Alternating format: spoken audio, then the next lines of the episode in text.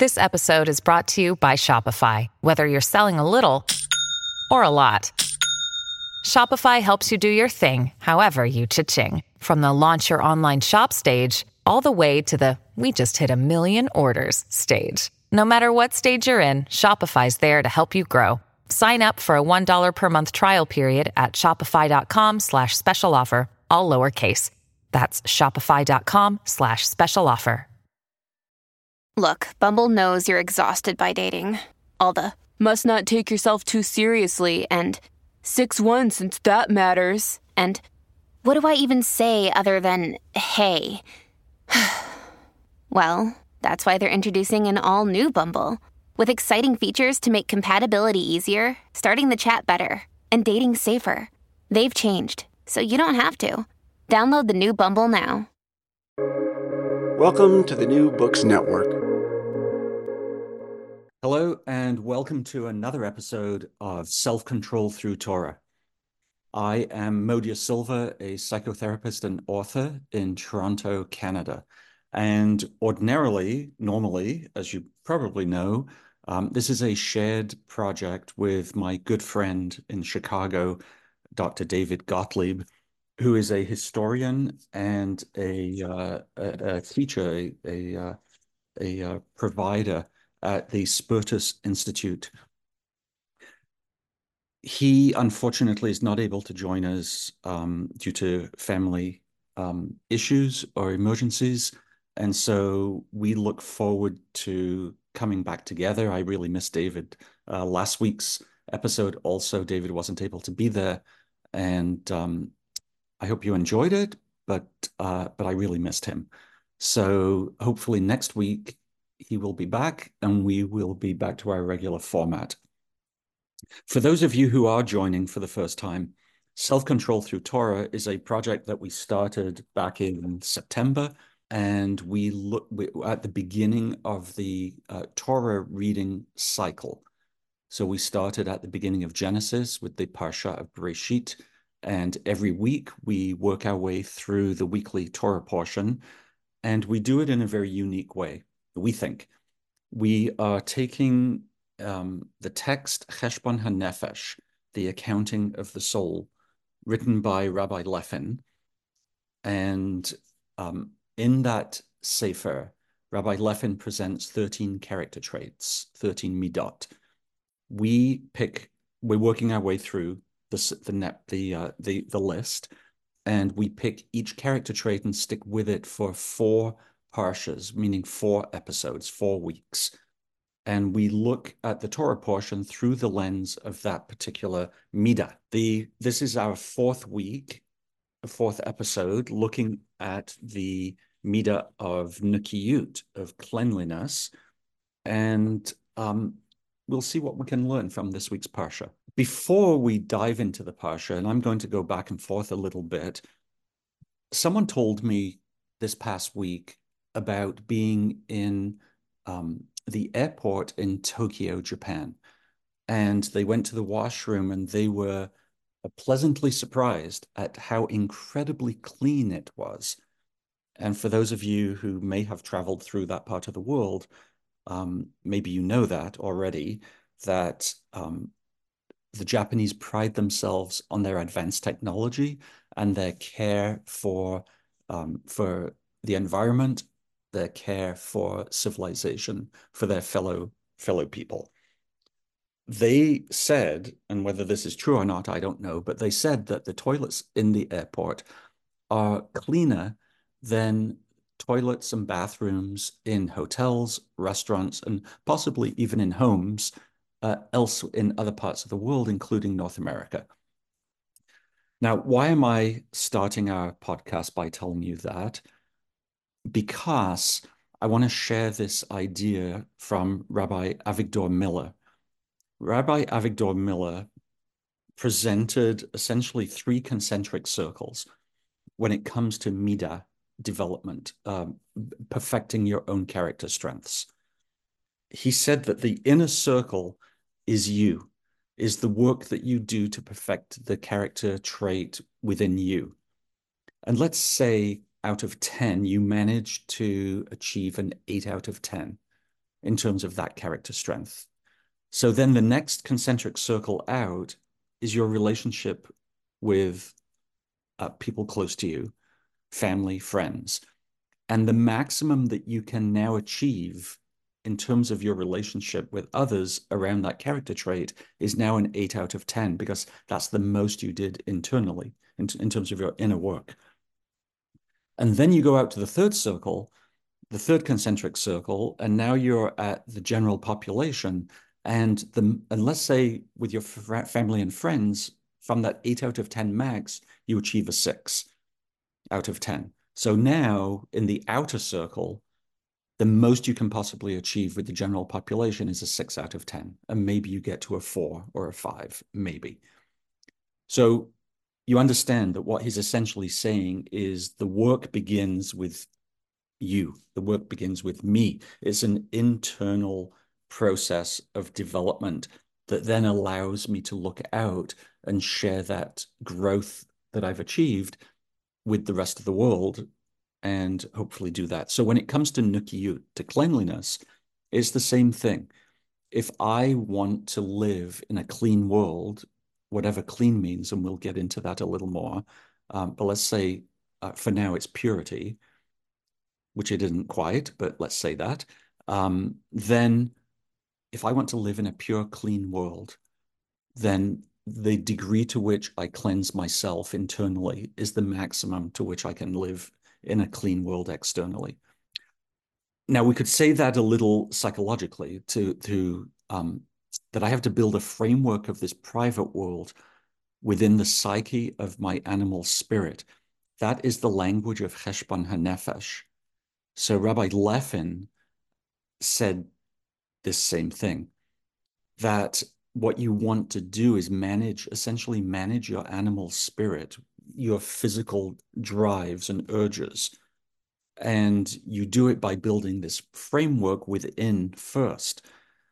So the world we live in, the external world, isn't actually real. It's a world built by our perceptions. And so this might be a bit hard to swallow philosophically, but I view the world through my own constructs in my brain and my existence, such that I can now say, oh, this is the world, but it's actually not. It's actually my perception of the world. And so if I wish to live in a clean world, meaning pure, then I have to build purity within myself first so that the perception, my perception of the world is one that is seen through the lens of purity, of, of cleanliness. Right. Okay, so I want to come back to clothing because a lot of what gets talked about when we read about Nukiyut, about cleanliness, is our appearance. And it seems somewhat superficial. We learned last week about um, a Torah scholar who has a glob of fat on their shirt should be put to death that's an extreme teaching from the Talmud, right? But something about clothing becomes really important. And I think it's got to do with how our appearance has to become a constant reminder to us about how we are to be in the world, or at least what we strive to be in the world.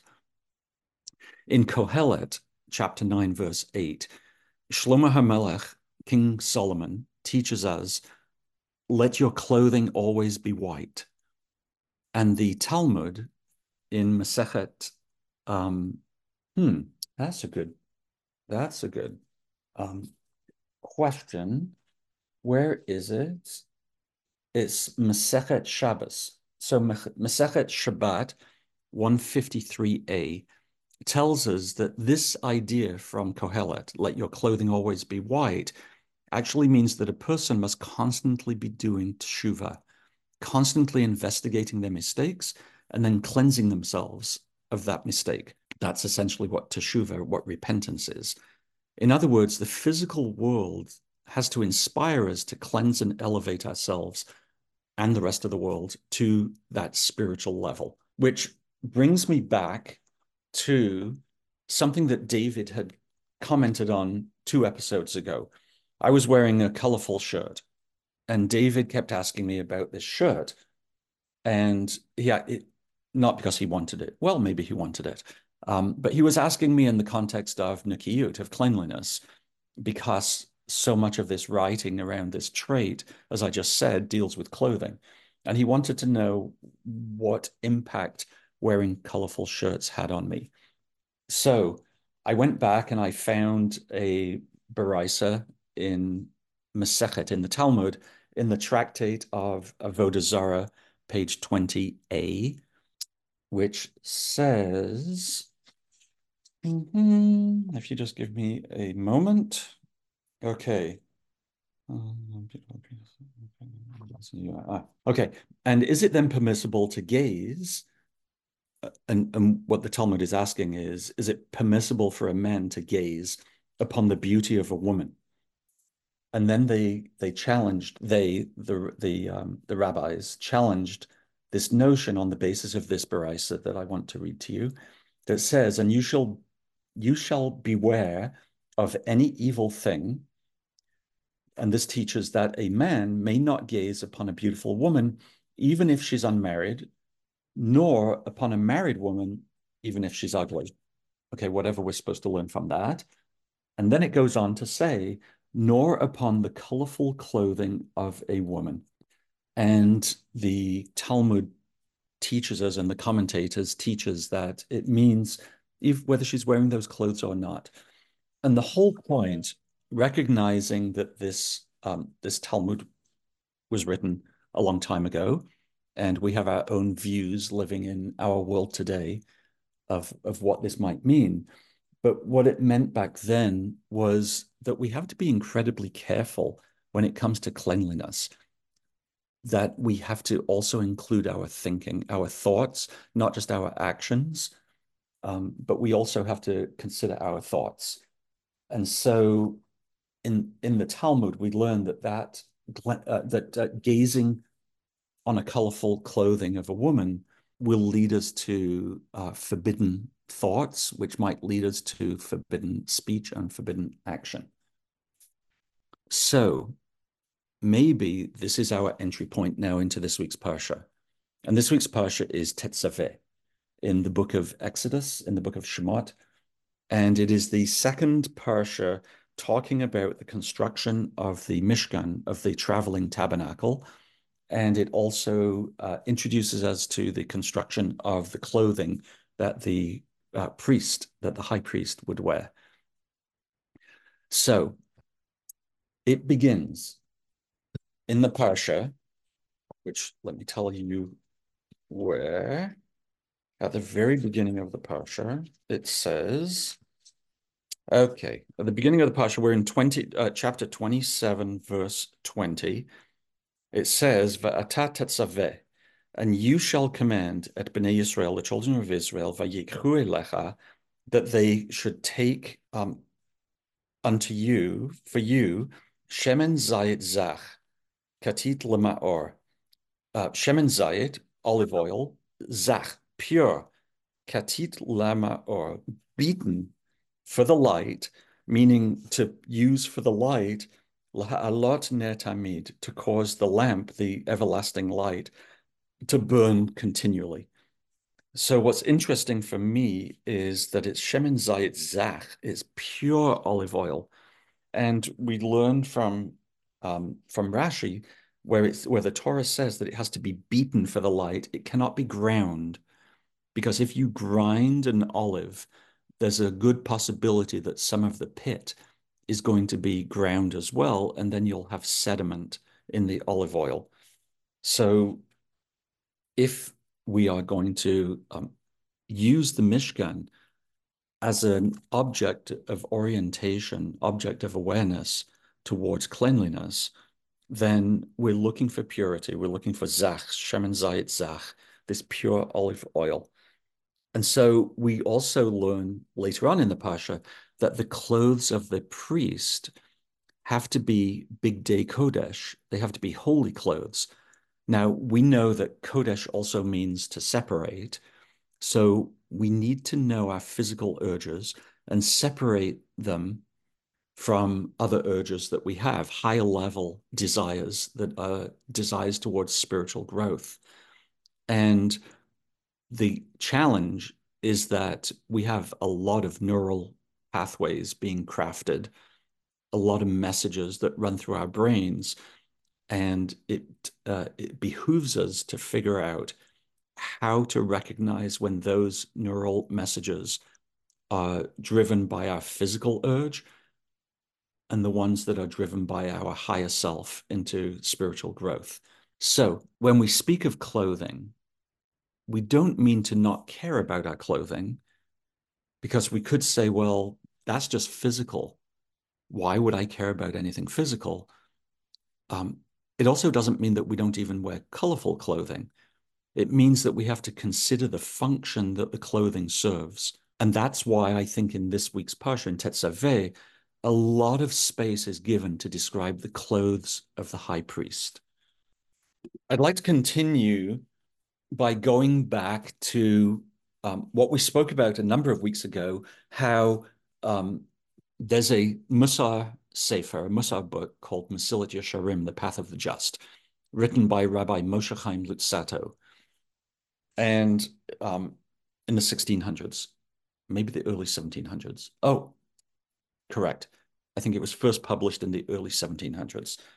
So he builds this his entire book, Path of the Just, based on another Baraisa in in the Tractate of Avodah Zarah, 20b, page 20b. And it's something that Rabbi Pinchas ben Yair says. He says that Torah brings one to zahirut, to heedfulness, to uh, watchfulness. Watchfulness brings you to diligence, and diligence brings you to cleanliness. And then cleanliness brings you to asceticism, and so on. Asceticism brings you to purity, purity to piety, piety to humility, and so on. So we've got these rungs of a ladder that we start working on one character trait and it leads us to the next. I want to read, and this will take me a minute to read to you the commentary on the idea of cleanliness from the Tractate of Avodah Zarah, page 20b. It says, cleanliness is the attribute of being free of sin. And that's what Rashi teaches us. One who has mastered heedfulness or um, um, awareness, one who has mastered awareness and diligence will come to be free of sin. Now, this is Rashi's understanding of awareness and diligence and moral cleanliness. But Mesilat Yesharim explains the progression as follows that Zahirut, this uh, watchfulness or awareness, is the painstaking care with which a righteous person guards against transgressing the prohibitions of Torah. And that's in Mesilat Yesharim chapters 2 and 3. Diligence, Zarizut, which translates literally as alacrity or speed or quickness, is the promptness with which you undertake to fulfill the Torah's positive commandments. And that is in chapters six and seven of Path of the Just. Cleanliness is the level achieved by one who not only avoids sin, but even cleanses their heart of the desire for sin. So it's not just not acting, but it's not even having the thought of sin. And that allows us, if we get to that level, that allows us to safely navigate even the gray areas of sin. Because if we've escaped the pull of desire, of physical desire, then we're free of self interest. So, self interest means our ego, that if we focus on the desire for cleanliness, for nikiyut, we manage to navigate the ego pull towards um, towards satisfying our physical urges. So with that, with that teaching uh, or that commentary from uh, the Tractate of Avodah Zarah, I want to go to something that uh, we learn from Reb Chaim Shmulevitz is is quite related and quite brilliant, I think, and I think it's maybe the key takeaway in this episode. So Reb Chaim Shmulevitz was a member of the faculty of the Mir Yeshiva which is a famous yeshiva that um, currently exists in Jerusalem. He was faculty member for more than 40 years when it was in Poland. And then there's a very famous story about how the Mir Yeshiva managed to escape, um, I believe through Sweden to Shanghai. Well, they landed in Japan and then they settled in Shanghai. And then they ended up after the war, that was during the war, during the Second World War. And then they ended up in Jerusalem. And he served, Rabbi Chaim Shmulevitz served as the Rosh Yeshiva, the head of the yeshiva, uh, both in its uh, in its incarnation in Shanghai from 1941 to 1947, and then again in Jerusalem from 1965 to 1979. He is a, a wonderful thinker, and um, if you can find any of his teachings, uh, there is one book that I have of his teachings, um, and hopefully there are others that I haven't found yet. But uh, anyway, in his Sichas Musar, number 43 and 45, he teaches of the importance of making decisions in a calm and tranquil state. So that is, according to him, nukiyut. It's a clarity of mind, a cleansing of the mind that is free of ego. And once you're free of ego, and I don't mean completely free of ego, but I mean the ego, the part, the ego self, the ego drive that pulls you down into physical, uh, satisfying physical desires, that when you're free of that part of your ego, then that calm and tranquil state will come to you after um, the trait of decisiveness, the trait of zirizut. So I think that's a beautiful takeaway about why Nukiyut is so important is that when we focus on cleanliness, we can cleanse our mind and end up with a calm and tranquil state that then lets us make more intelligent, uh, reasoned decisions that help us uh, help us advance in life. The last thing I'd like to share with you in this episode is this idea of um, the going back to the idea of Rabbi Avigdor Miller and his concentric circles and caring for ourselves first and then caring for others as we move out in the concentric circles. And so Musar is very interested in both, both development of the inner self, but only for the purpose of serving others and ultimately serving God, serving the divine. So back to Cheshbon Nefesh, the lens through which we're looking at the Torah portion, it says, it says, mm, if this is the way that you're affected by the shortcomings of others, then you'd better remember to take care of yourself. Okay. Don't say, I am preoccupied with heavenly matters. How can I waste my time with bodily matters just for the sake of appearances? And then he quotes uh, the Talmud, Menachos 37b, by saying human dignity is great for it overrides the negative precept of the Torah. Okay, essentially to translate that into what we're talking about is that you have to make it easy on another person. Don't force the other person to look through your own dirt. In other words, when someone looks at you, they don't want to see the dirty version of you because it'll trigger the dirty version in themselves. And so you build empathy through the trait of nikiyut. You build empathy through clarity through cleanliness.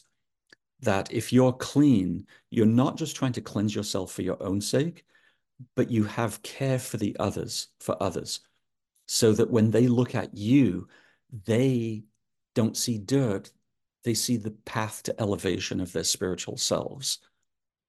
And the reason that we want to do that is because the Alter of Slobodka says that we're all made, b'tzelem Elokim, we're all made in the image of the divine, the image of God. And so we see that to wrap up in this week's Parsha in chapter 28, verse 30. Uh, let me get there quickly. Okay, in verse 30, it says, mm, And you shall put into the breastplate of judgment, El Choshen HaMishpat, Et HaUrim ve'et HaTumim, the Urim and the Tumim. And those are mystical um, elements that we won't go into now. And this breastplate that's being made for the Kohen Gadol, for the high priest, you shall put upon Aaron's heart. So the heart is now being included. not just on his chest, but on his heart, when he goes in before God. And Aaron shall bear the judgment of the children of Israel upon his heart before God continually. He's going to bear the judgment. So he is not just going in for his own sake, but he's actually going in with the judgments and admonishments of the of the Israelites. And isn't that a beautiful way to end this episode? To think that as we strive for Nikiyut, as we strive for greater cleanliness in our own lives, that we are including everybody else and we're taking care no matter what we do to present as clean a version of ourselves to the world so that the world can elevate as much as we strive to elevate.